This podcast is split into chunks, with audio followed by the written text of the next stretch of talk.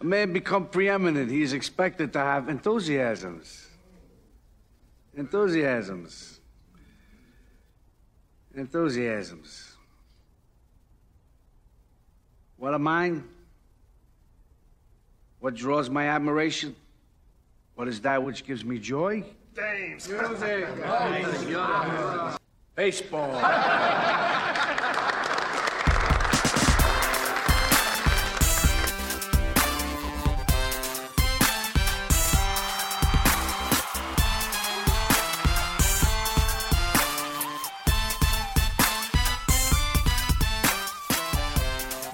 Alrighty, folks, welcome back to the Pull Hitter Podcast. I am Rob DiPietro, the Dead Pull Hitter. Thank you for tuning in once again. This is going to be episode number 53. Another recap of the NFBC main event. Fab bidding for the weekend of April 11th. Um, I am joined again by Todd Whitestone, who is a writer for SPStreamer.com. You can find his article on the website puts it out once a week and it recaps the main event bidding, basically what we talk about in the podcast. So make sure you check that out, as well as all the other articles on spstreamer.com. We've got a streaming article for every single thing you could think of there. So head over there, check it out. Um, it's free, as well as all the other articles on spstreamer.com, and you can even join the 24 7 VIP Discord community. Pretty cool. Hop on in there. 15 bucks for the whole year. Get to talk to guys like myself and Todd and everybody in there is pretty sharp fantasy mind as is. Um, writers for the for the website or not. So pretty cool. Come hang out. Of course, you get the SP streamer himself too, Michael Simeone. Anyway, um, yeah. So Todd joined me again. We go through the fab bidding, um, thank you again for tuning in, listening to the show. Hopefully, these um, fab recaps are helpful. If you have not yet left the rating for the show, and if you feel like doing so, if you like it, and be doing me a pretty big solid to help other folks find the show, you could go to anywhere you listen to your podcast and leave a rating and review, especially on Apple Podcasts. Take a snapshot, send it to me on DM on Twitter, and I'll send you some swag um, at Dead Pull Hitter. That's where you can find me on Twitter and at Pull Hitter Pod. So we are rolling through the baseball season right now. Um, cut line Fab was due tonight.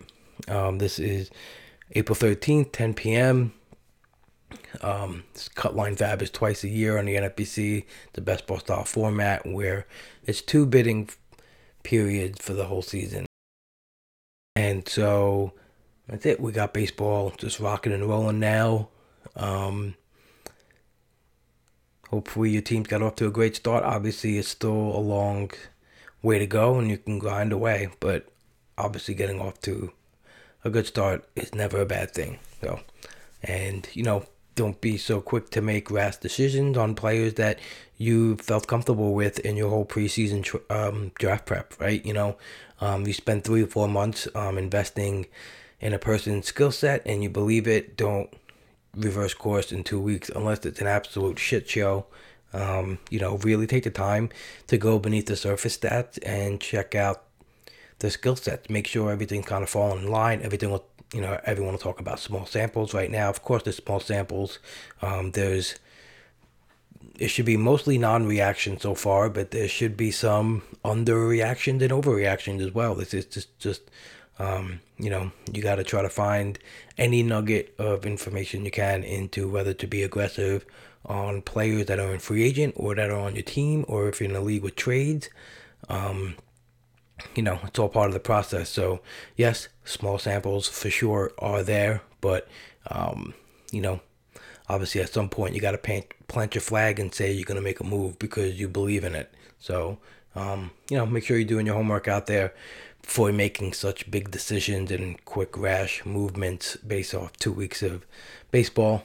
Um, yeah, so like I mentioned on the last podcast, we was trying to figure out some interesting things I could do to fill out the week for podcasting and gonna settle into doing um, a podcast on Thursday which will highlight the upcoming Friday through Sunday lineup period and for um, anybody that plays in obviously NFBC leagues that you can change your batters on um, for Friday through Sunday or uh, Fantrax or CBS, wherever you play that accommodates those settings and you play in that, I'm going to be doing a quick hitting 15 20 minute podcast that covers um, some, you know, some advice for the upcoming, for that Friday to Sunday period. So, um, mostly filled with interesting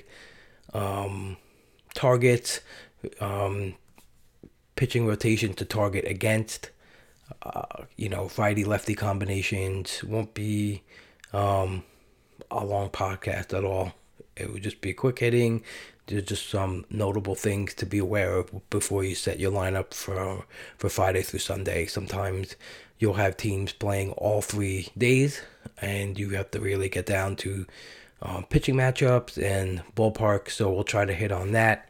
And then obviously for the weeks, this weekend, everyone's playing, every team is playing three games Friday to Sunday. Sometimes it's not like that. So um, there's obvious, you know, calls where you have to make where it might be two games of a of a better player as the three games to an inferior player, and maybe you know you have to determine which you feel will get you the better stats for those three days. So that's something I'm going to try to hit on once a week, as well as starting to bring guests on who are in leagues with me or generally just playing in leagues and bring them on, talk about their teams, talk about what wrong in the draft, what right in the draft, and what they got to do to right the ship or keep the ship afloat going forward. Uh, we'll do that, you know, um, hopefully once a week or once every other week. Um, also going to try to cover um, some pitching matchups for the following week for two starters or um, mid-range uh, starters who are pitching once to try to go over a couple things. That's a possibility. Just throwing stuff out there in my brain as to what I could put out there in the week. Um, obviously, I didn't want to do too many quick um, overreaction podcast in the first couple of weeks. So I've just been absorbing everything, just watching baseball and keeping track of my teams and just thinking about different ways to put out content for the week. So um, definitely gonna bounce around and try some things and hopefully you guys like it. So um, with that being said, we're just gonna get right into the episode with Todd and I. Bam. All right. Welcome back to the Pull Hitter Podcast. I'm back today with my man, Todd Whitestone, and we are about to break down the NFBC main event fab period for April 11th that just passed on Sunday. Um, Todd, how's it going? And thank you for joining me once again. Thank you, Rob. Glad to be here and glad to discuss this with you uh, as we move a little further into the season. Right. Absolutely. Um, you had your article that came out on spstreamer.com. Um, again, Todd is putting these out weekly to give you a recap on the um, Fab uh, events. And um, we're going to do this podcast kind of like hand in hand.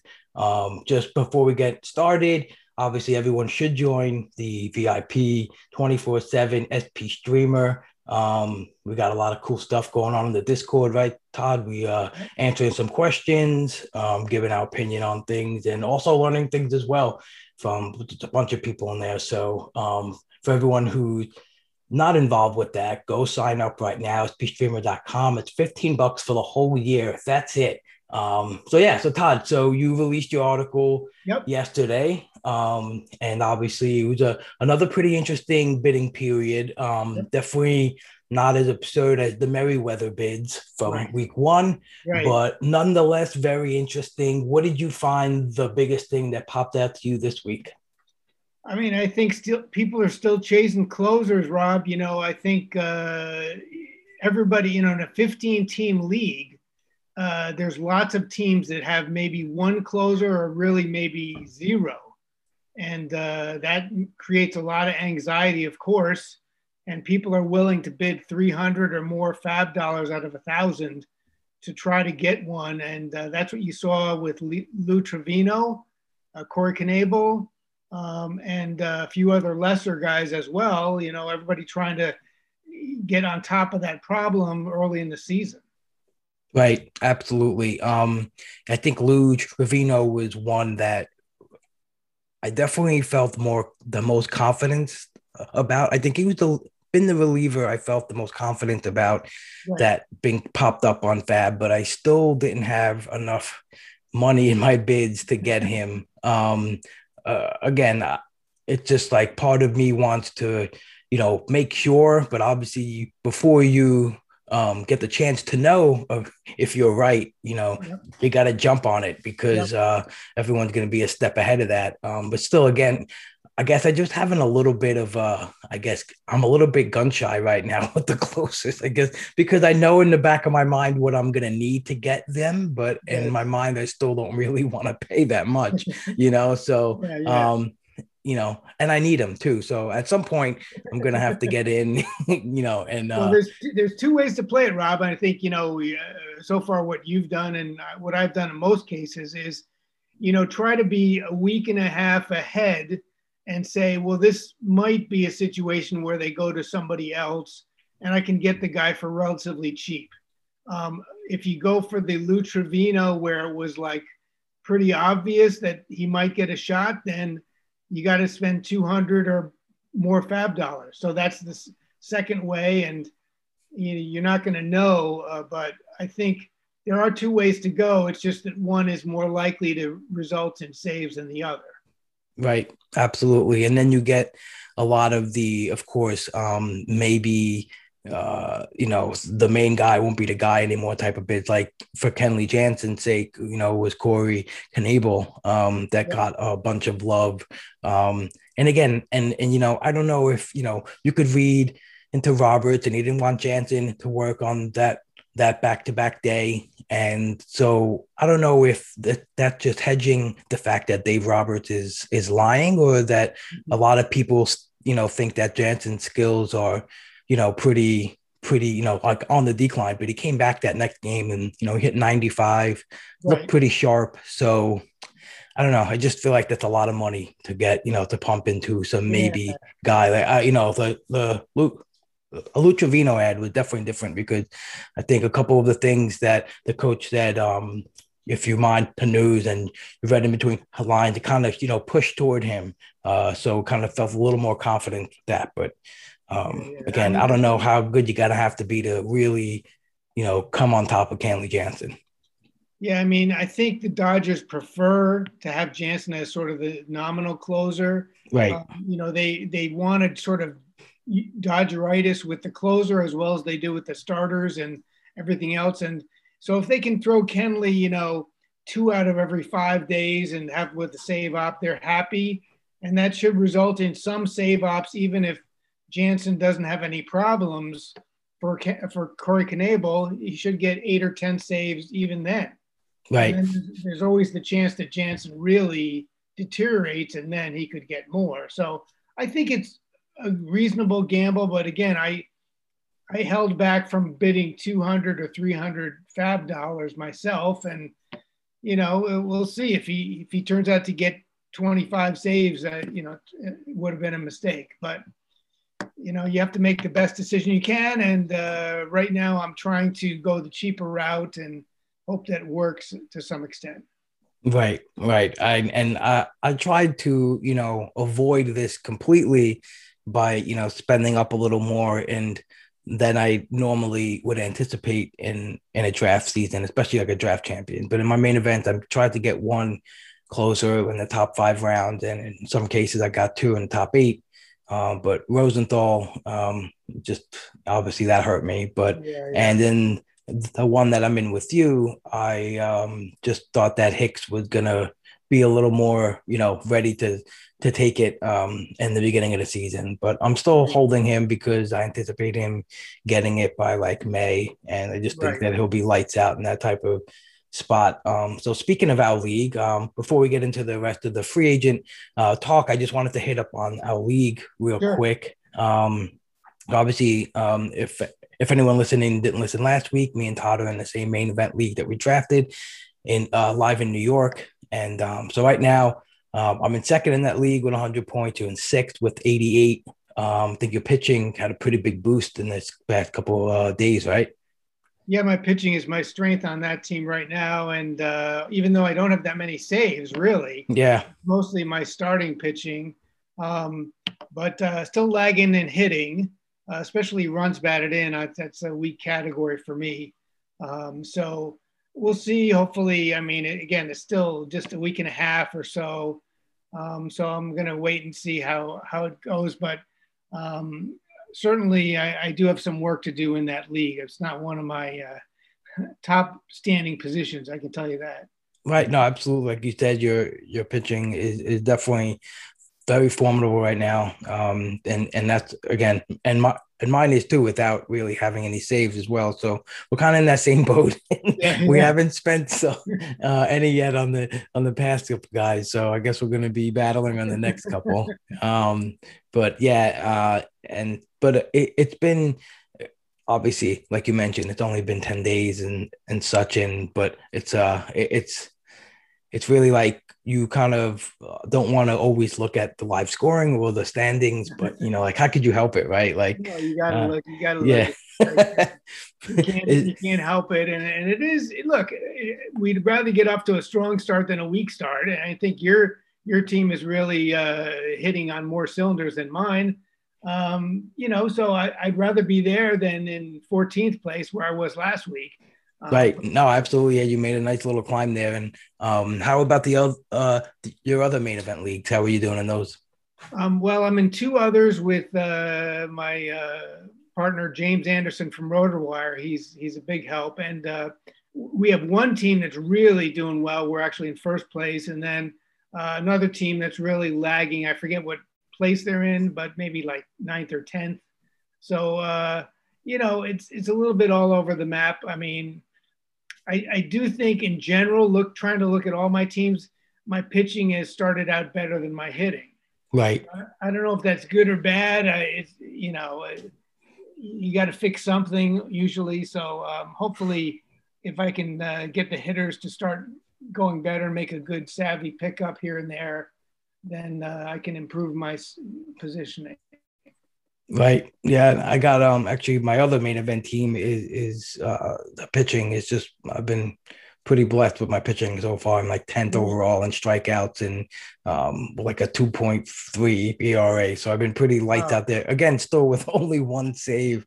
Uh but uh that that league, um, I think I'm like 60th overall right now.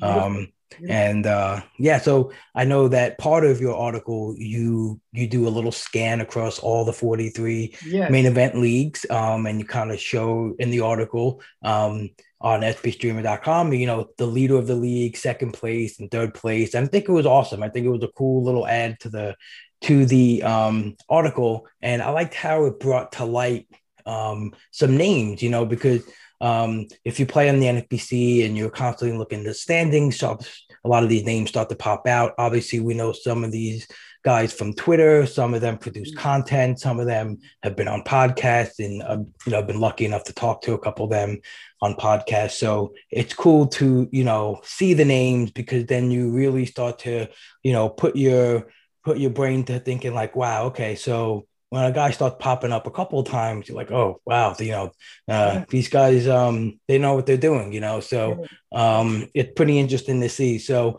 um, yeah, tell the readers uh, a little bit about what you you know had in your article and some of the things that popped out to you. Hmm.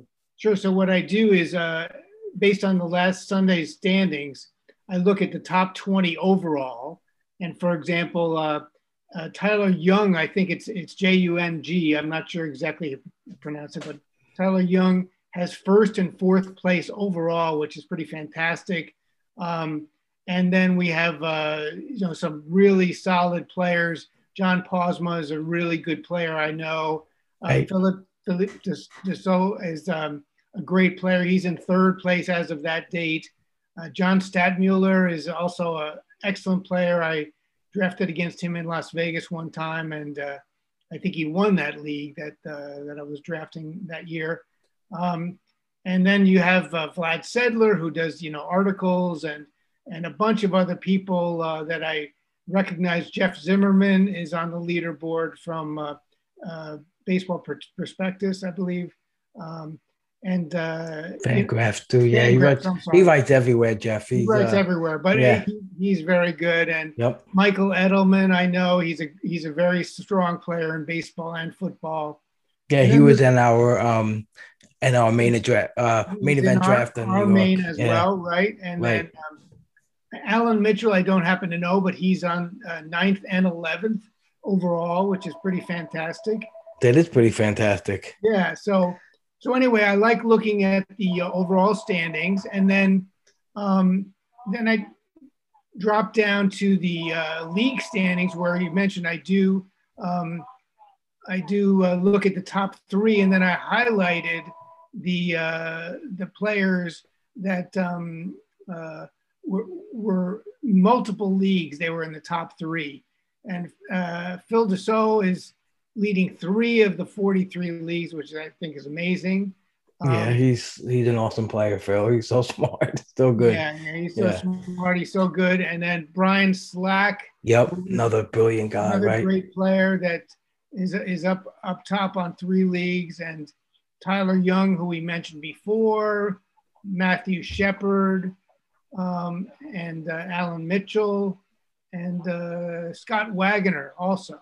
Right. Um, so those guys I just highlighted, and and I did list all the uh, top three in all the 43 leagues.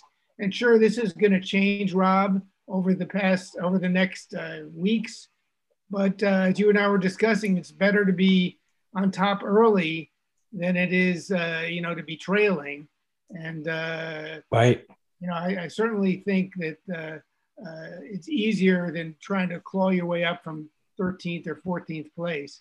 Oh, absolutely. And in fact, you're on the leaderboard because you're first in uh, uh League 1531. So congratulations to you for that early achievement. And um, you know, so I, I just I just think hopefully that means you can do more tweaking than trying to uh, remake your roster, and uh, maybe that will make it easier for you to ultimately win the league.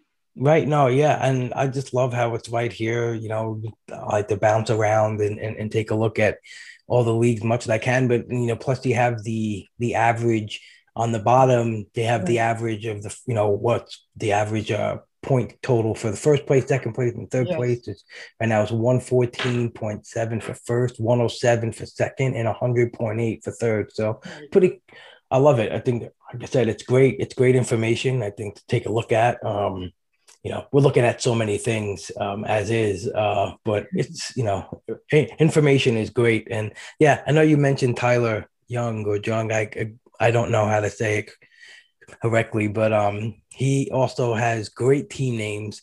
Um last year every team name he played multiple dcs he, he was the guy that was up my butt um in the draft champions overall at the end of the year. He had whole bunch of teams in the top 100 in the draft champions. I can't believe how many, like, I forget, probably at least 15 or 20. Um, uh-huh.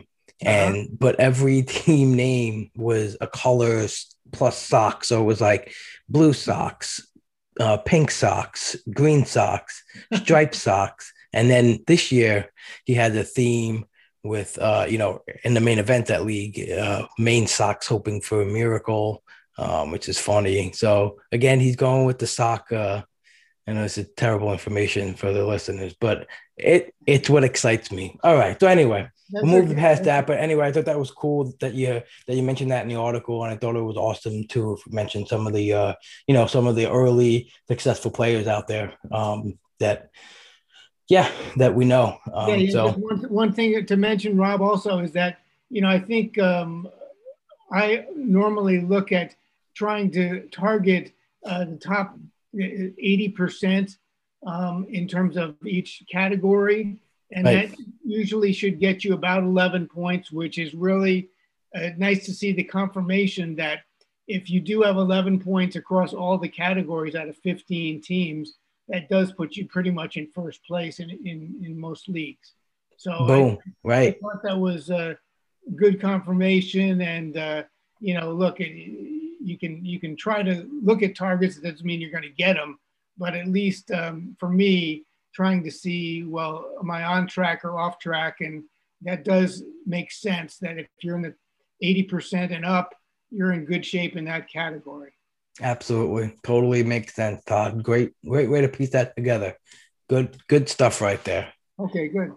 So um, yeah, so um, we'll get back into talking about the free agents that were picked up and dropped. Um, so last week we saw um, uh, again getting back to our buddy Phil Dussault gave me some uh, a, a, good tip on how to figure out the average per uh, spent mm-hmm. per team across the league. So across all the main events, and last week there was eighty seven dollars um, on average spent per team in the main event, and this week it stayed pretty high, right under by a dollar, $86. Total $55,440 spent uh, across the main event leagues. Um, and I think he, Phil actually mentioned on Twitter in a thread that um, in 2019, uh, week two and three was um, in the high 50s. So uh, definitely, um, we all, we're, uh, and like he mentioned in a tweet too, uh, are our brains uh, still thinking that it's a short season, you know, because right.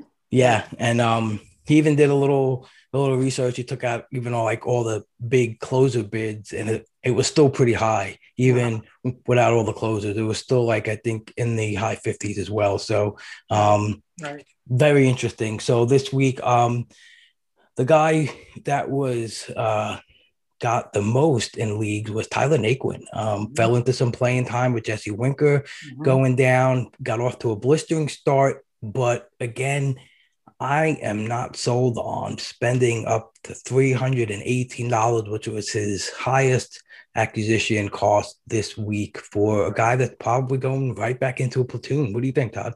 Yeah, I kind of agree with you. I think he's going to play while he's hot. I think that'll happen. Uh, but I was not even willing to go to what the average winning bid was, which was 128. Right. And, uh, you know, if you're not willing to go to the average, you're probably not going to get the guy in most leagues. Um, but yeah, I think, you know, Shogo Akiyama is going to be back, and then they're going to have extra guys for all the spots. And uh, without the DH in the National League, I think he's going to have to fight for playing time. And there's no way Tyler Naquin is going to hit the way he's been hitting. I mean, nobody. It's not no no knock on him. It's just you know, he, he's not shown that, and he's not that kind of player. I don't believe so. Right. You know, look, more power to the people uh, that got him. Uh, certainly, they've made their bet, and uh, but I just I'm unwilling to part with 12% of my fab budget for Tyler Naquin. Um, right. I think you're right, Todd. Uh, like you said, the average winning bid was 128. The average running up bid was 68. I would probably, if I was really in need for some, some, you know, uh, a spot for an outfielder and um, I was probably willing to go like as high as like 35, 40 bucks and m- mm-hmm. maybe hoping, you know, you know, just uh, not hoping, but thinking, all right, well, if Winker's calf acts up again relatively soon, that you know can get back into some playing time. But again, yeah, um, like I said, blistering start. You're also paying for the stats that I think he put up in where you didn't have him in the lineup, right? right? You know, a right, lot of that price I think is like, oh, do I get those stats? No, you don't. Um, you don't at all. Like they're not coming with those stats. So yeah, that's a that that was a hard um that was a hard yeah, pass for me. That happened, Rob. I think that that spurred higher bids was he did throw in a stolen base. Right. Personally, I don't think that's a big part of his game. I'm not going to say oh he's going to get zero stolen bases here forward, but uh, I don't think he's a big base stealing threat. And uh, maybe people were thinking, oh, I'm going to get home runs and steals from him, and that I think that sort of inflated the uh, bidding. Right. I think uh, everything you can get with the stolen bases, huh? Jeez. Sure. I mean, I think look that makes a big difference, especially in 15 team leagues. Right. Um, we'll move on to Lou Trivino, closer on the Athletics. Today he came in and closed his first game. Right. I think it was a confirmation for a lot of us that he was indeed the guy. Um, Again, uh, went, um, average winning bid of 186 and average runner-up bid of 134. And as you mentioned in your article, Todd, this was one of the most, uh, one of the more tightly um, bid on players, but between right. guys who won him and and um, the men and women who came, you know, who bid on him as the runner-up bid. So, um, and this one looks real. This one looks so far as he yep. might be the guy. Um, so this might be, you know, uh, money well spent right here. Um, yeah, you see a, a, bunch of bids that were, you know, 188 to 177, 170 to one, um, 180 to 177. Uh, just a bunch of really close yep. bids here. I think the highest I put him for was 71 or 81, and mm-hmm. I didn't come close um, in my league at least. Uh, so yeah, this was um, the only player that had a average runner-up bid over a hundred dollars. Right. So even the runner-ups that weren't getting him bid average over a hundred, and you know I think it was worth it. I mean, you know, uh, he looks like the odds-on favorite. Um, but it is always a little dicey. Uh, you know, I think Diekman could still get saves, and maybe not. Maybe Trivino gets most of them. I'm not sure, but uh, you know, you got to you got to take a stand. As you and I were discussing, you can't just say I'm going to bid ten bucks on everybody, and and and these these fantasy owners did that, and they might be proven right and have their second or third close or whatever it is for them. Right. I think uh, you, are right. At some point, you got to stay, all right, this is the guy I'm going to pony up for. And even if he gives you 15, 20, right. I guess, uh, you know, that's exactly sure. what, you know, what you're looking for in that situation. We'll move on to another closer. I mentioned him earlier, Corey Knebel. Um, the Dodgers, these, he was one in 37 leagues mm-hmm. um, for a max of 201 went up to 201 for Knebel, um, an average winning bid of 82 and runner up bid of 48. Right. Um, again, I think we mentioned real quick that you know uh, this is a situation where uh, you know they, I just don't know way when you would really you know be confident to put him in your lineup. You know, right. um, in in in hopes for a save, uh, and then obviously unless you're gonna stash him stash him away, um, and and you know hope that he gets the job at some point.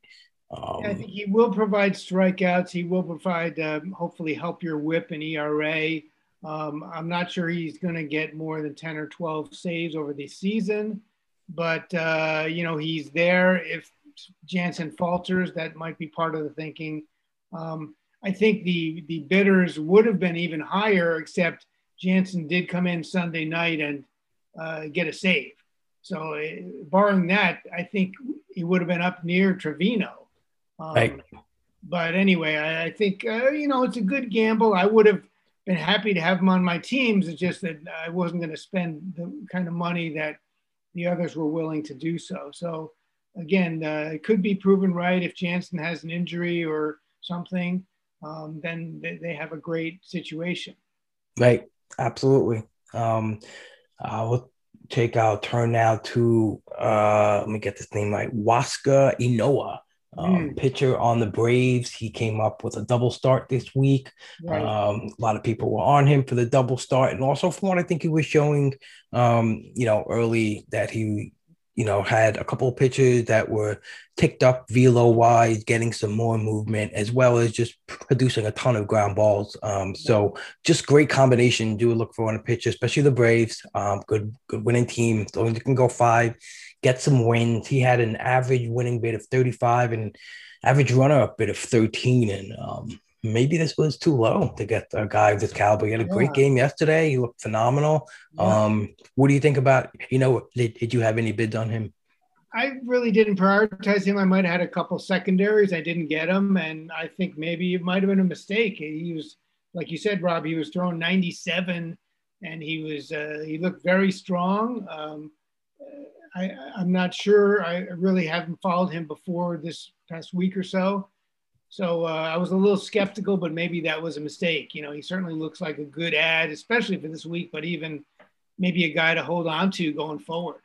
Right. I think so. Um, at, at least um, until, you know, um, who knows what happens with – Mike Soroka. Um, get yeah. into it later when we talk about the drop, but he was dropped in five leagues. Guys, uh, I guess they're you know just um, running out of patience with I guess his latest step back. Um, but yeah, he, he could be he could get a lot a lot longer leash than um, we anticipated. Um, I want to move on to now old and reliable Jed Lowrie, who has played more games this year than he played in his whole Met career. I'll tell you that much. Um, but he he was uh, one of the most popular guys. His highest um, his highest purchase price was 149. Um, average winning bid of 38, average runner up bid of 13. Um, can he keep producing, Todd? What are you expecting from Jed Lowrie? I mean, he's a good, he's kind of the old school baseball player kind of guy. And I think people liked him, but it's just his injury history is bad.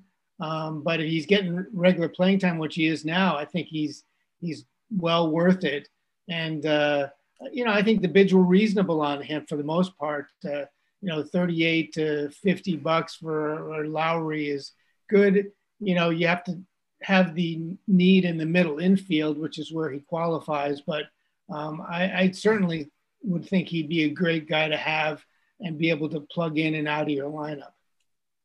Yeah, I I almost wonder if it was just like I didn't really need middle like middle help, but still I just I see his name and I'm like Jed Lowrie. Just there's some guys it's really hard to get in because just what you've seen. Some fantasy analysis on Todd, you burned yeah, the yeah, Mets. Yeah. You're done. Sometimes uh, uh, James Anderson, my partners, says stuff to me like maybe we should think about this guy or that guy, and I'm like, oh my god, I I just have a negative connotation with that player. Like he he happened to he, he wasn't really big on him, but he's happened to somewhat like Michael Pineda um, before the season started, and and I was I just remember him from his Yankee days since I'm a Yankee fan, and uh, he was just a guy I could I couldn't even stand to watch pitch. Forget about the results. So anyway, uh, I try to overcome that, but sometimes I fail as well. yes, it, it it's a it's a real thing. Our brain biases are just uh, they're they're really they're really cooked up. You know, I mean, it's a powerful force. Um, all, all types of bias. Uh, exactly. We can go through them all. We could do a whole podcast on the biases, but uh, right. we'll keep it moving to uh, um, another um, hot pitcher, uh, Jakob Junis. Um, wow, talk about being burned before in the past, but he looks like a different pitcher. He added the new pitch. Um, and it looks it, it looks pretty promising so far. I think it's kind of shaping up well, um, pitch design wise, tunnel wise, with um, another one of his pitches, and it's just um, it looks like he, he he's a, a new pitcher. You know, I know it's early, yeah. I know it's uh, only 10, 11 innings, but he, you know, these things can happen um, when guys make a legit change and and are still effective pitchers. He's, you know, he had a promise once before, and uh, this is um this is the guy too. I, I, I was a little I was I didn't really need help in the in my one pitching um, main event league, um, right. just just solid there, and uh, I had a lot of starts lined up in the league we're together. So my bid for him was more so like um, like a lower shot at a rest of the season type improvement, and more you know, and I just you know kind of got outbid and some conditional bids, you know, to try to sneak him into my roster. Right. But um, yeah, he he he went for uh, an average of 33, an average backup of 15. Right. Um, so what do you think of Jakob Junis? Think he's yeah, going to return? I think he definitely could turn out well. Uh, you know, that new pitch I think is going to help him.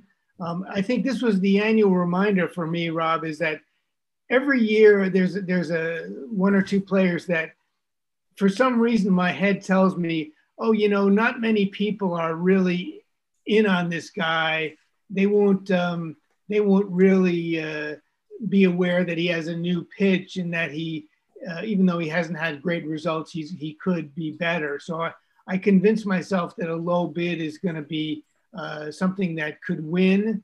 And uh, i don't know if it would have changed my bids but i just feel like this happens to me early every season where i say you know these, these main event players they read everything. They're up on every uh, situation, and you can't expect them not to know a fact like that, and that you're going to be able to get them for you know some low number.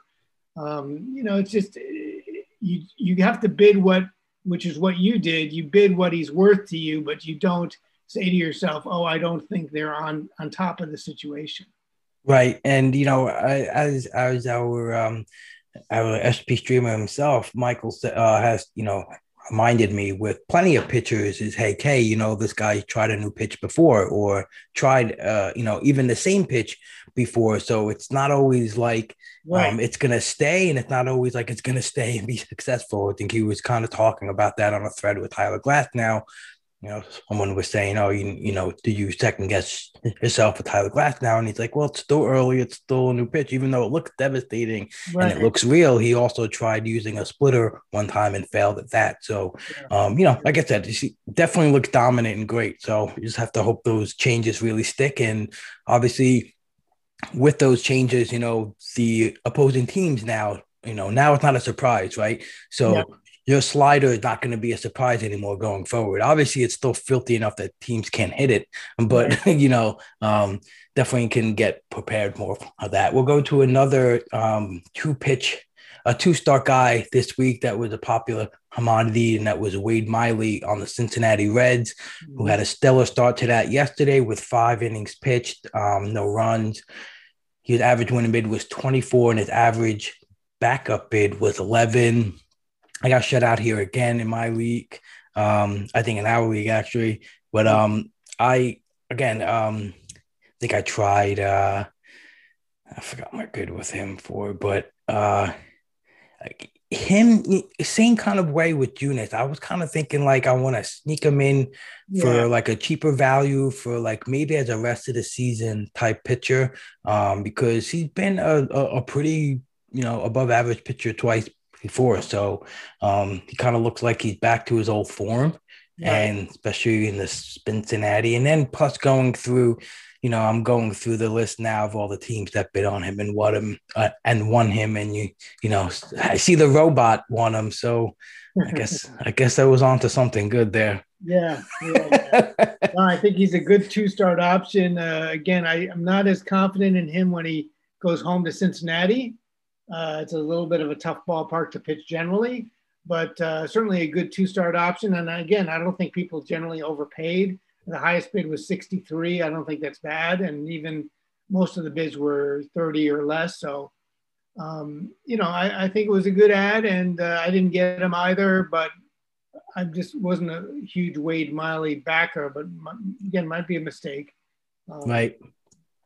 Um, let's move on to now our hitter, Phil, um, Phillip Evans, third baseman yeah. on the on the Pirates. He's been smashing ever since Brian Hayes went down. Right. Um, Brian Hayes now is like going to be out a little longer than anticipated. So here comes Phillip Evans. Um, you know, solid, solid numbers across board, Statcast wise, um, plate discipline wise. Uh, he looks pretty legit early. Um, obviously, we can't know if it's going to stick around, but um, sure. what's your thoughts on Phillip Evans? He looks good. I mean, the Pittsburgh doesn't have that many hitters that are really good, and he's looks like one of them. Uh, That's for uh, sure. I do take issue with the person that bid 250 for him. I yeah, that was a little bit too much, but most of the bids were much more reasonable than that. And uh, I think he could get a few weeks of value, um, you know, out of that position, and uh, uh, hopefully uh, he'll he'll continue to play regularly. I wonder if he can play another position if uh, Hayes comes back. Maybe they can move him to left field or something because uh, they certainly have the open spots that they could use somebody that can hit.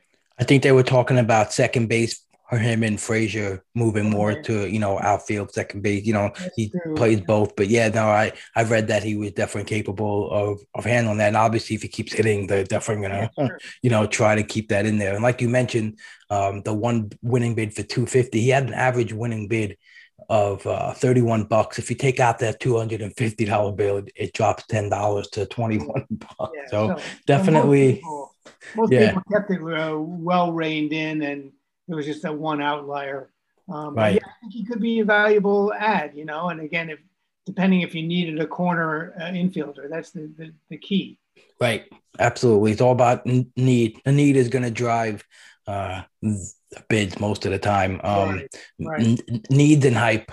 Um, uh, so we'll, we'll move on to um, one of my favorite baseball players right now, Zach McKinstry. There's a right. funny story about Zach McKinstry. I started playing Dynasty um, last last year um, during the the shutdown, you know, buried my head into some minor league stuff and uh, was looking at so many different things, baseball HQ analyst, prospects live, and um, you know, I fell in love with this guy. Just like randomly saw some, you know, he just uh, popped off the page and and and so many different hitting metrics that I was like, wow, they, you know, this guy. And then I read that he was like this, you know, mini version of Daniel Murphy and he played all these spots and i just like had this infatuation like one of my first real like content threads on twitter as like a quote unquote analyst was on zach zach McKinstry uh-huh. um it's like a six six you know tweet thread on like um some of his charts on minor graphs on on prospects live and just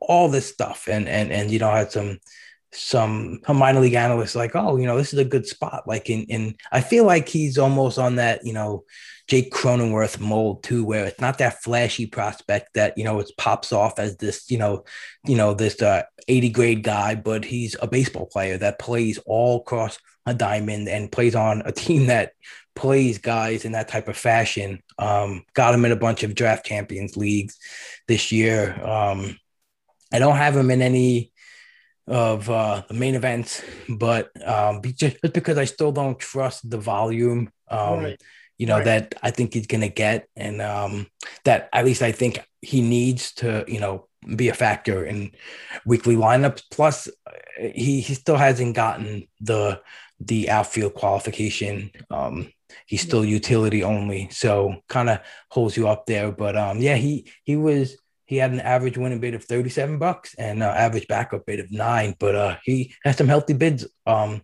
a bunch over 50 and one in the 90s. So, yep. Um, yep. Yeah, I think, think uh, McKinstry. Look, the Dodgers are just loaded. I mean, they have so many guys, Rob.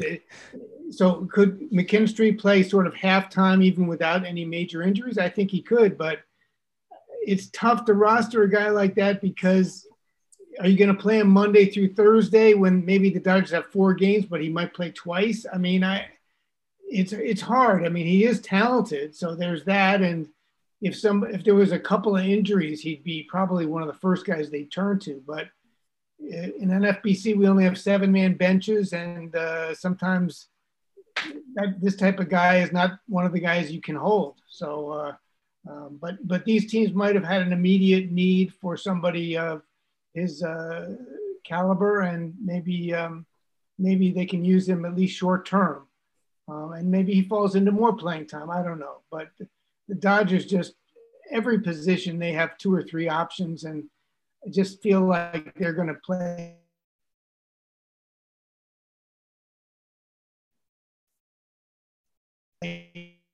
Everybody like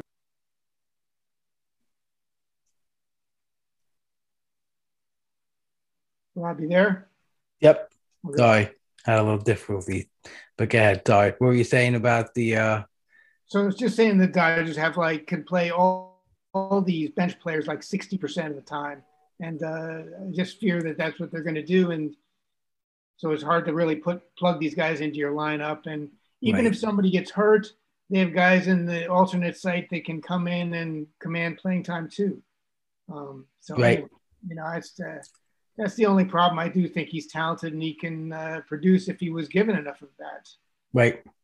Absolutely, I do think so too. Um, uh, I love his skill set. Uh, I'm going to mention two two catchers, um, Dom Nunez and Luis Torrens. They were the two of the most popular ads this week um, in the main event. Dom Nunez went uh, in 28 leagues for an average winning rate of 27 bucks. Mm-hmm. Um, another one of my uh, you know guys I I dabbled on in draft champions um, as some late catchers options um, were drying up and um, targeted him, you know, in two leagues. And uh, I didn't think I got enough of him in those draft champions leagues. I wish I would have got him everywhere. I didn't want to have too much of one, you know, speculative backup catcher, but he's getting more of the run than Diaz is. Um, I think he he's definitely um, not as uh, uh, like advanced hit tool wise, like um, reaching, um, you know, get out of the zone. Uh, definitely more on Diaz's side, but Nunez adds that that hit or miss that um, you know that that big upside uh, type of you know.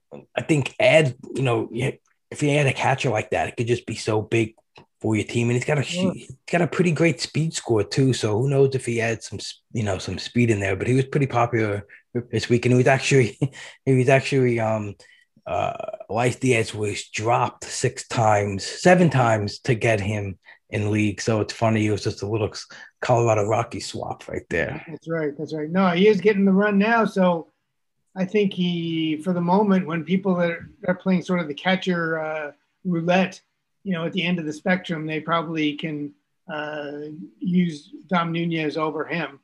Um, right. So yeah, I, I, think it's a, a wise move, and uh, I didn't get him myself, but I can certainly see the case for it. One and and Luis Torrens, I I felt like did not get enough um, love. Uh, um, he mostly went unchallenged.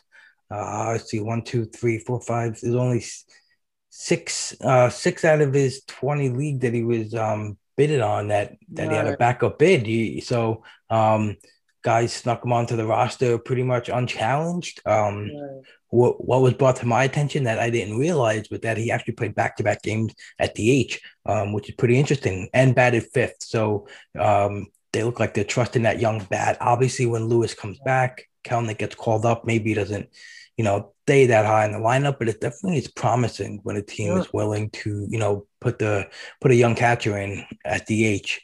Um, but I was surprised Tom, that he went unchallenged. That's uh, right. I think people are worried about Tom Murphy because he, I think they consider him the better defensive catcher, and he might right. more playing time there. But yeah, if they're going to DH him, uh, and he is a good young player from everything I know about him, I think it's uh, again a good move. And if you if you got some dead weighted catcher, which a lot of teams do, a lot of 15 team people, I think uh, he, you could make a worse ad than that by far. Right, right. Um, wanted to highlight a couple of other guys before we go into some drops, some quick hits. Um, Tim Locastro, um, Ketel Marte goes down moved into some more playing time. And again, in the speed starved environment, he went for 198 and 103 mm-hmm. um, in two separate leagues. And, you know, he averaged winning bid of 75 bucks. And again, heavy, heavy challenge bids. Um, the average backup bid was 50 bucks. So there was a lot of, uh, a lot of um, heat in there and trying to add Tim Locastro and some speed. Is this a guy with the kind of skill set that you're looking to add to your team, Todd? Yeah, I didn't. Again, I didn't get him. I can't claim that, but I do think the speed, even for short term, is just so valuable. If you can get like three, four, five stolen bases over two weeks from Locastro, then I think that's really helpful to any 15 team league. So, yeah, he's he's certainly a good, worthy target. And uh, this is why, uh, Rob, you mentioned this because it's a good point because you got to watch the drops in every league and see who's available. You may assume a guy like Locastro is not available in your league, um, but he was available in a couple of main events, and uh, the owners that noticed that and were, uh, clu- you know, clued in and, and bid on him, that they were able to get him. And I think this is why you got to got to look carefully and not just say, "Oh, I kind of know who's available in all these leagues," and uh, they're probably the same guys across every league that I'm in. It's right. not really, not really true. Right. Absolutely. Um, I uh man, it was a crushing to lose Marte. I have him so many spots, yeah. but uh you and and he, he was just ripping the cover up ball. He looked like uh, you know back to that amazing hitter we saw two years ago. Yeah, uh, yeah. That can one. I, can uh, I just rant one thing, uh, Rob? You know, every, why is it every time that a guy uh, gets an injury, they say it was something like a cramp. You know, like Ketel Marte, if you saw the play, and I'm sure you did, he looked like somebody shot him in the leg. Yeah, right. He went face first on the ground, and he was in obvious pain. And I don't wish anything bad for the guy, but uh, there was no way that was a cramp. You know, and that's uh, you know, and, and the teams always they always do this, and you know, you just you can't let let it get your hopes up. I guess is the main thing because uh, you know we we kind of knew he was going to be out for several weeks. So uh, the initial report, they always feel like I do think they feel like they're supporting the player in some way to say it was something really minor. but I don't think Ketel Marte cares if they said he pulled his hamstring. That's my personal opinion. Um, but it and and it's also slash non-COVID illness. That's that's also attached to every every injury diagnosis yeah, now too. Hamstring non-COVID, yeah. That's yeah, hamstring non-COVID um illness. Uh, crazy. Um, I wanted to mention a guys that we talked about last week that are still still getting some um, some major run um, on a Diamondback team, sticking with the Diamondbacks, uh, Stefan Crichton and Kevin Ginkel. Last right. week they were hugely popular. This week again too. Sure. Um, I guess everyone and a couple of drops for Devenski to pick up them. So uh, I guess everyone's just wondering what the hell is going on the Diamondbacks. Uh, but again, Ginkel and, and Crichton popular. Um, sure. Uh, went for, you know, went in over 10 leagues. Um, Crichton for an average of 58 and um, average runner up bid of 35 and, and, and average winning bid of 39 with a backup of 23. So again, you know, contested, very hotly contested bid for you know um, quote unquote speculative closers. Yeah. Um, I I took a I took a little dip into the Crichton pool for you know I again I needed some saves. Um, I think like we mentioned and um, I, I didn't want to do a big splash. I wanted to kind of save money and um, I I you know I grabbed him for 32 bucks again. I wasn't um I wasn't thinking it was a terrible bid. Um, you know, he he was coming in some high leverage. He had three holds, and um, but it's just you know his last couple of outings looked uh, pretty risky. So um, I don't know. I don't know who's going to get the saves in in Arizona. Yeah, I think Crichton has. I would be. He would be the guy I'd bet on personally. Yeah. No, that should give you no comfort. But in terms of uh, who I would bet, I think Ginkel is the younger guy and has a little bit of command problems, even though he throws harder. So I would say that managers usually prefer the veteran, and Crichton is a little older, I believe. So I, I think I think you you made the right move there. And uh, uh, if, if, Arizona does go with one consistently one guy, then I think Crichton would be the choice probably. Right. Um, another popular guy, uh, Yimi Garcia, he was available in five leagues. He went for an average of 272 and an average backup of 207. He went right. for 324, 278, 272, 59, 228. So, um, and it, it, it, looked like the next game he got his chance. Um, it looked like he might be the guy in that role. Um, even though even though Mattingly listed his old bullpen as options in the in the presser. Um, yeah, what's your thoughts on Yimi? You think he's underway with yeah, this, think, or you think uh, Mattingly is gonna? Few weeks, I think Yimi Garcia is the guy to, to own for sure, and will get the bulk of the saves. I'm not sure as confident in his skill set. I'm not going to say that. Oh, he's just going to be the guy for the whole season, no doubt. But uh, you know, again, these there was these five leagues in main event out of 43 where he was still a free agent, and that's when you get a real bidding war. You know, all these 200 300 dollar bids because uh, people see that he was named the closer. So, um, you know, right. certainly uh, a great option. If, if you and I could have added him for a lower price, we would have done it. And uh, you know, but uh, the question is, will he? Will will they go back to to Bass once Bass gets straightened out?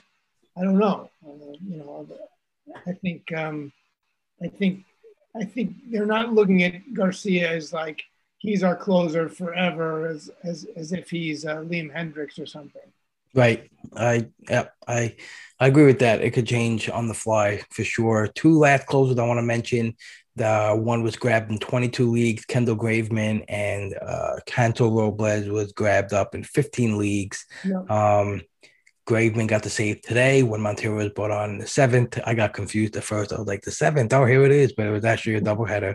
And it right. was the actual, you know, you really got to, know, their brain is just so locked into nine inning games. Um, but um, Graveman, you know, was a guy that I liked. Again, going back to DC's, I was picking him all like in every league um, in the late, you know, 48th round, 47th round. They just, I never liked Montero anyway, and I don't think he's going to hold on to that job. I like these speculations right here. There were, um, was pretty solid. Um, I believe you won him too, right? Yes, I got him in our yeah. league. In our league, yeah.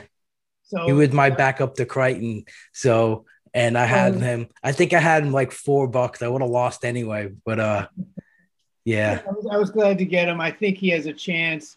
Um, he, I did watch the save today, and uh, he, the first two um, batters really hit the ball hard. They just didn't, didn't find a, uh, a, home out in the uh, field, so that he got a little lucky. Um, but I'm hoping that does help him because Montero did blow the save again, and I don't know that the Mariners can have too much confidence in Montero. Um, so again, I'm just fishing around like you are, and hopefully we can run into something. Um, but uh, I do think he's a worthy gamble for people in leagues, maybe non-main event leagues, or maybe he's probably still out there in a few uh, mains uh, that he was not picked up. I didn't check that myself. Right.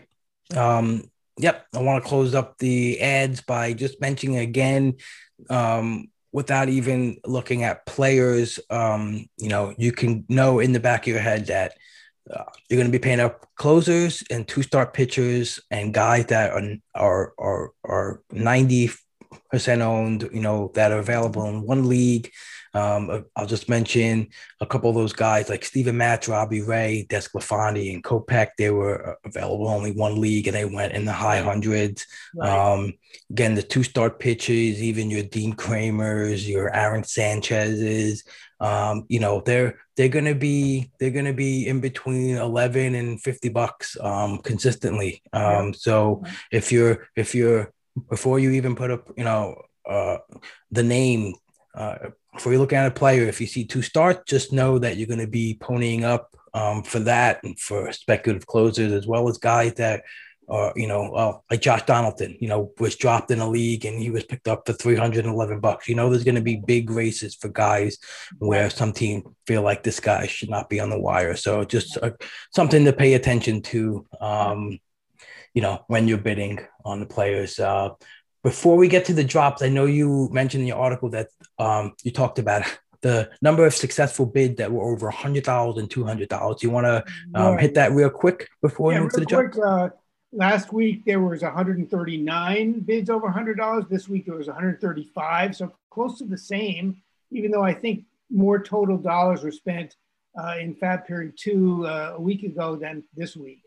Um, and then I did this week only. I did highlight the guys over 200. How many winning bids were there over $200? And there were eight players that commanded that.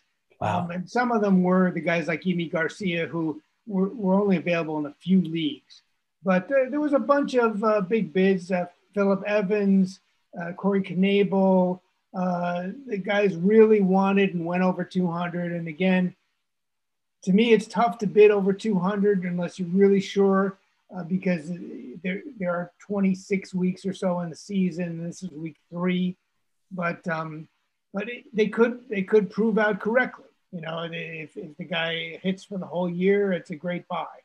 Um, so, uh, but yeah, I, I am trying to follow that to see how people are uh, marshaling their resources. I still think most main event teams have seven, eight, 100, 850 left. There are people that have spent big, but I, I don't don't get fooled into thinking that uh, people are all the way down at four hundred dollars. I don't think that's the case. Right, I might be down to four hundred after I do my cut line bids tonight. No, that's a, that's a different game. That's totally a, different game. Yeah, it's too, I, I have no clue what to do in that. It's my it's uh, uh you know last year was totally different. Um, I missed the first bid period on that. I think that was a major mistake that I I get reminded of every day. Um, but uh, um, yeah, totally different story, totally different bidding process. Um, so you brought up some of the um, bigger drops in your article, guys who you know have been either out on the um, IL or had surgery, guys like Trevor Rosenthal, right. James Paxton, um, Morejon got hurt. Um, Devenski, who was a big popular pickup last week, dropped in 27 leagues the following weeks. You know, uh, again, I, I think, you know, what was his um, bids last week? You know, he, yeah, it, we talked about him last week. He, he was picked up in in 43 leagues, you know, for for an average of 56 bucks, and he right. already been dropped. Um, and so you guys got like uh, Elias Diaz, um, as we just mentioned, dropped in 27 leagues. Um, obviously on the short side of the platoon there. Um, is there any guy that stood out for you that wasn't like a non-injury drop that um, you? Um, yeah, I think uh, the one that I found interesting was Daniel Ponce de Leon. Um, he had a really bad start. He gave up seven earned runs. Um, but you know, I feel like um, I try to at least add starting pitchers that I think I can hold on to, and hopefully I'm not overreacting to one start if if I do add somebody. Um, I, I, admit that people were probably disappointed, but um, you know I feel like uh, that was a little bit of a knee jerk reaction. But a lot of the others were injuries or really not playing uh, getting playing time, and I can really follow those pretty well. They were pretty obvious drops. Gotcha. Yeah. Um, I was looking down down in the um, not so much uh, like the higher drop guys, but somewhere like in the lower um, amount where you know maybe the owners are are having more trouble you know, uh, in their drops, um, guys you don't see a lot of, like uh, I mentioned before, Mike Soroka of the Atlanta Braves dropped in five leagues. Um, probably a guy that was going, you know, pretty decent, you know, capital in the drafts. And um, five teams have decided from his one step back that it's just not worth hanging on to him. Obviously, like we mentioned, team needs are going to trump, um, right. you know, that. But uh, I just thought that, you know, he's one of those. Uh, I don't have any Mike Soroka. I stayed away from that, but I feel like it's almost um, it's on the cusp, and then you're just dropping them. But I guess team needs. You know, again, we don't know the context of. Uh, yeah, if you um, need a third baseman, sometimes you got to make a drop. But uh, Soroka, yeah, I was not on him either, and I think if he comes back at all this year, I think it's going to be an achievement, and especially uh, Rob. If you think about it, he plays in the National League, and if he's pitching, he has to bat. Right. And and coming up with an Achilles injury, and uh, even if he's not going to really try to run to first base or something, I think that just puts added stress that uh, I would hate to see. So I don't know. I hope I hope he does well. I hope he comes back healthy, but I do think he's a big risk for this year. Absolutely, absolutely. One guy I was surprised to see drop too is Jacob Stallings, who dropped in sixth league. Yeah. Um, you know, hitting well, playing pretty much every day at catcher. Yeah. Um, again, uh, maybe it's a situation where uh, rostering a third catcher while one is injured and he was dropped. Um, but still, uh, for 15 team leagues, uh, I thought it's a pretty pretty interesting drop. Another guy Lucas Sims dropped in eight leagues. Uh, I know Garrett been getting the run. Sims got last night. Garrett's been giving up a lot of uh, contact, uh, contact and home runs like he normally has. Um, so again, this is another interesting drop where I feel like um, a committee approach w- was probably still in in the cards as much as Garrett was getting it at the, um, you know, Sims was just a little behind in that rehab than Garrett was. And um, I think, as Greg Hewitt mentioned um, a lot of times in his articles, that when um, the pitching coach was with the Brewers, they had three guys say 15, uh, had 15 saves with Hader um, in, in Hader's first season. Um, so, you know, again, Sims, Garrett, Doolittle, they, you know, they all might get a little run. So I was just surprised to see that drop. Yeah.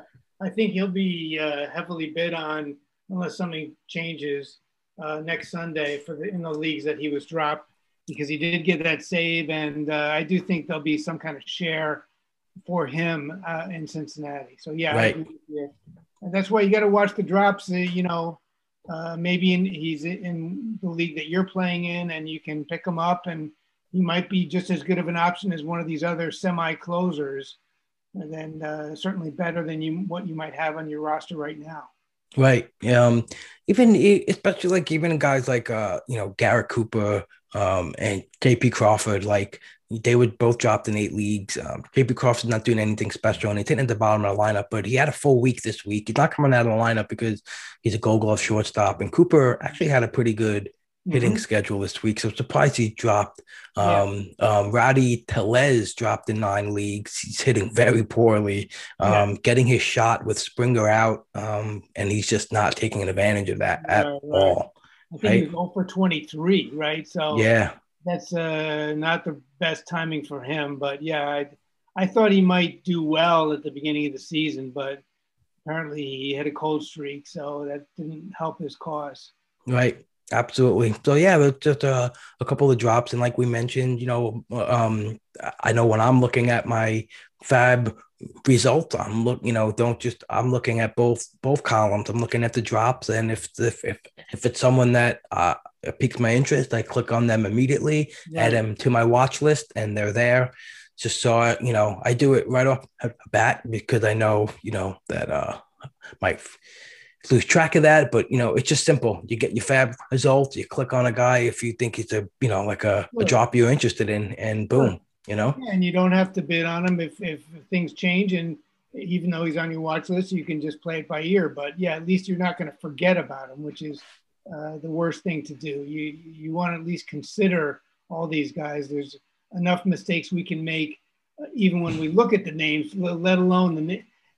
You don't want to exactly forget that this guy is actually available. That would be Right. Uh, that'd be sort of a basic problem. Absolutely.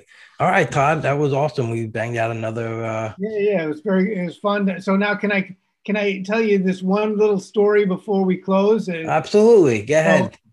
is it, for the people that listen that uh, were watching MLB T, uh, TV, they might have seen this, but I thought it was pretty funny because they were interviewing Joe Musgrove, who of course had the no hitter, and they were Mhm. asking him about the no hitter, and uh, you know they, he said, "Well, I wasn't really expecting to pitch that long into the game, and but we were going so well that they let me keep going out there."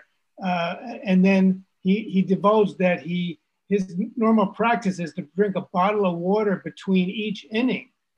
So he that's his normal procedure. He has a like another stick of gum, I think, and he drinks a whole bottle of water before he goes out for the next inning.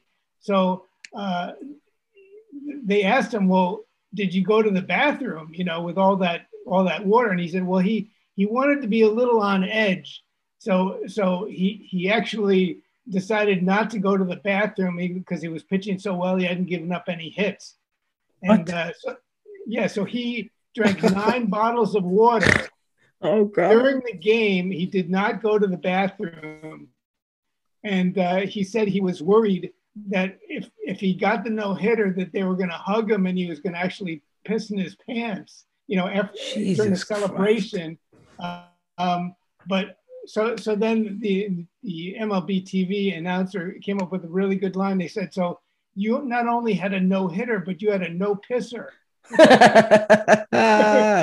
oh my thought God. was, a- was great. So anyway, that's uh, a little known fact about Joe Musgrove's uh, pitching uh, style. That uh, maybe he, he likes to drink all this water. I think I would suggest going to the bathroom, but hey, if he's going to pitch no hitters, maybe uh, maybe the best thing is to, to to keep doing what he was doing. Wow, that is something else. I mean, he wanted to feel on edge. I mean, when I really gotta go, I can't function. Like I can't Yeah. think. I, you know, yeah, it, I can't even, you know, don't even try to do fab bids if you gotta really. go. I mean, my mind is just, you know, a- a scrambled mess. I mean, if you want to feel on edge, just just just log on to Twitter and you'll immediately get fired up by the amount of assholes that that are out there. That, that's a different way to do it, I guess. But anyway, Oh man, that's fascinating. God, that's what- pretty cool nugget. I told you that if you did the same approach, that you would win the entire main event, Rob. Then, uh, if you did all your main event bids on, after nine bottles of water, would you do it then? The overall or just the league? all right, overall, the overall. Uh, the overall, yeah, I'll I'll I'll I'll strap um Okay, okay, okay.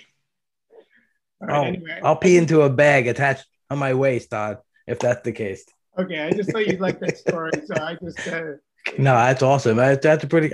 I I missed that. I totally missed that. That's that's Yeah, yeah. awesome and good for Joe Musgrove. That's awesome. It's uh, Yeah, no, you know, I feel look at all these guys that the Pirates must be looking at, right? Glass Oh now and, and and and Musgrove and uh, the thing is, they didn't get enough for them. It was it's one thing to trade them, but to, to, to really get Nothing. time, you know. I mean, it's uh, fleeced everything.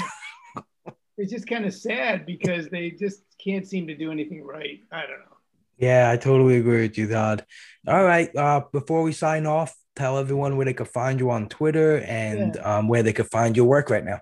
Sure, it's uh, at Telstar7 on Twitter uh, if people want to hit me up. And then uh, I'm writing for spstreamer.com, as uh, Rob mentioned. Every week, Monday or Tuesday, I should come out with a main event article covering Fab and the leaders in every league. And, uh, you know, and I support what Rob was saying about the Discord. I'm on there too, uh, trying to help answer questions and discuss what's going on. There's a lot of uh, savvy people, not just the writers that are on the Discord channel. I agree with you, um, Todd. There's there's there's there's some sharp people just hanging out in there talking Yeah, baseball sure. all day long. So Sure. it's pretty, it's, it's pretty it's pretty cool. It's a pretty cool thing to see. Um, you know, um, yeah, and it's been growing. Michael started something special there, and uh, I think everyone appreciates the kind of uh, person that he is, um, and and his help too uh, in the in the pitching streaming world. Um, He's very hard on himself, and he got off to a bad start this year. But I told him that he'll right the ship, you know, and Yeah, yeah, uh, he puts in the work. He's got a great process, and and you know, um, you, you can't get them all. You know, you're No, not going to get them all. It's not. a- It's not an easy thing to do to pick streamers out of low rostered players. You know, it's uh, right.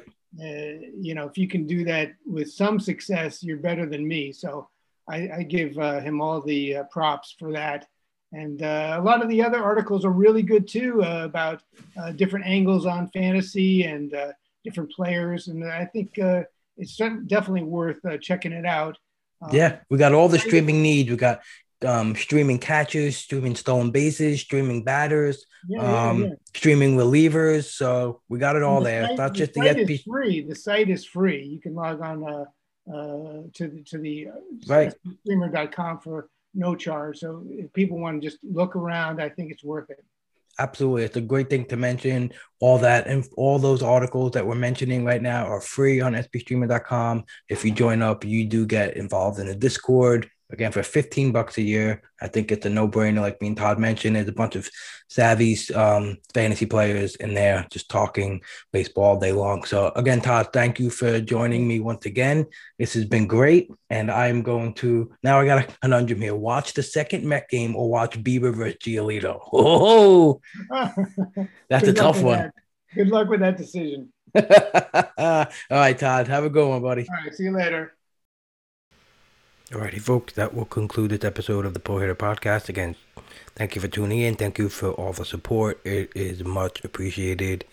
It's not possible without you guys listening. So thanks for coming back all the time, or sometimes, or anytime at all. Really appreciate it. Um, yeah, stay grinding in your leagues.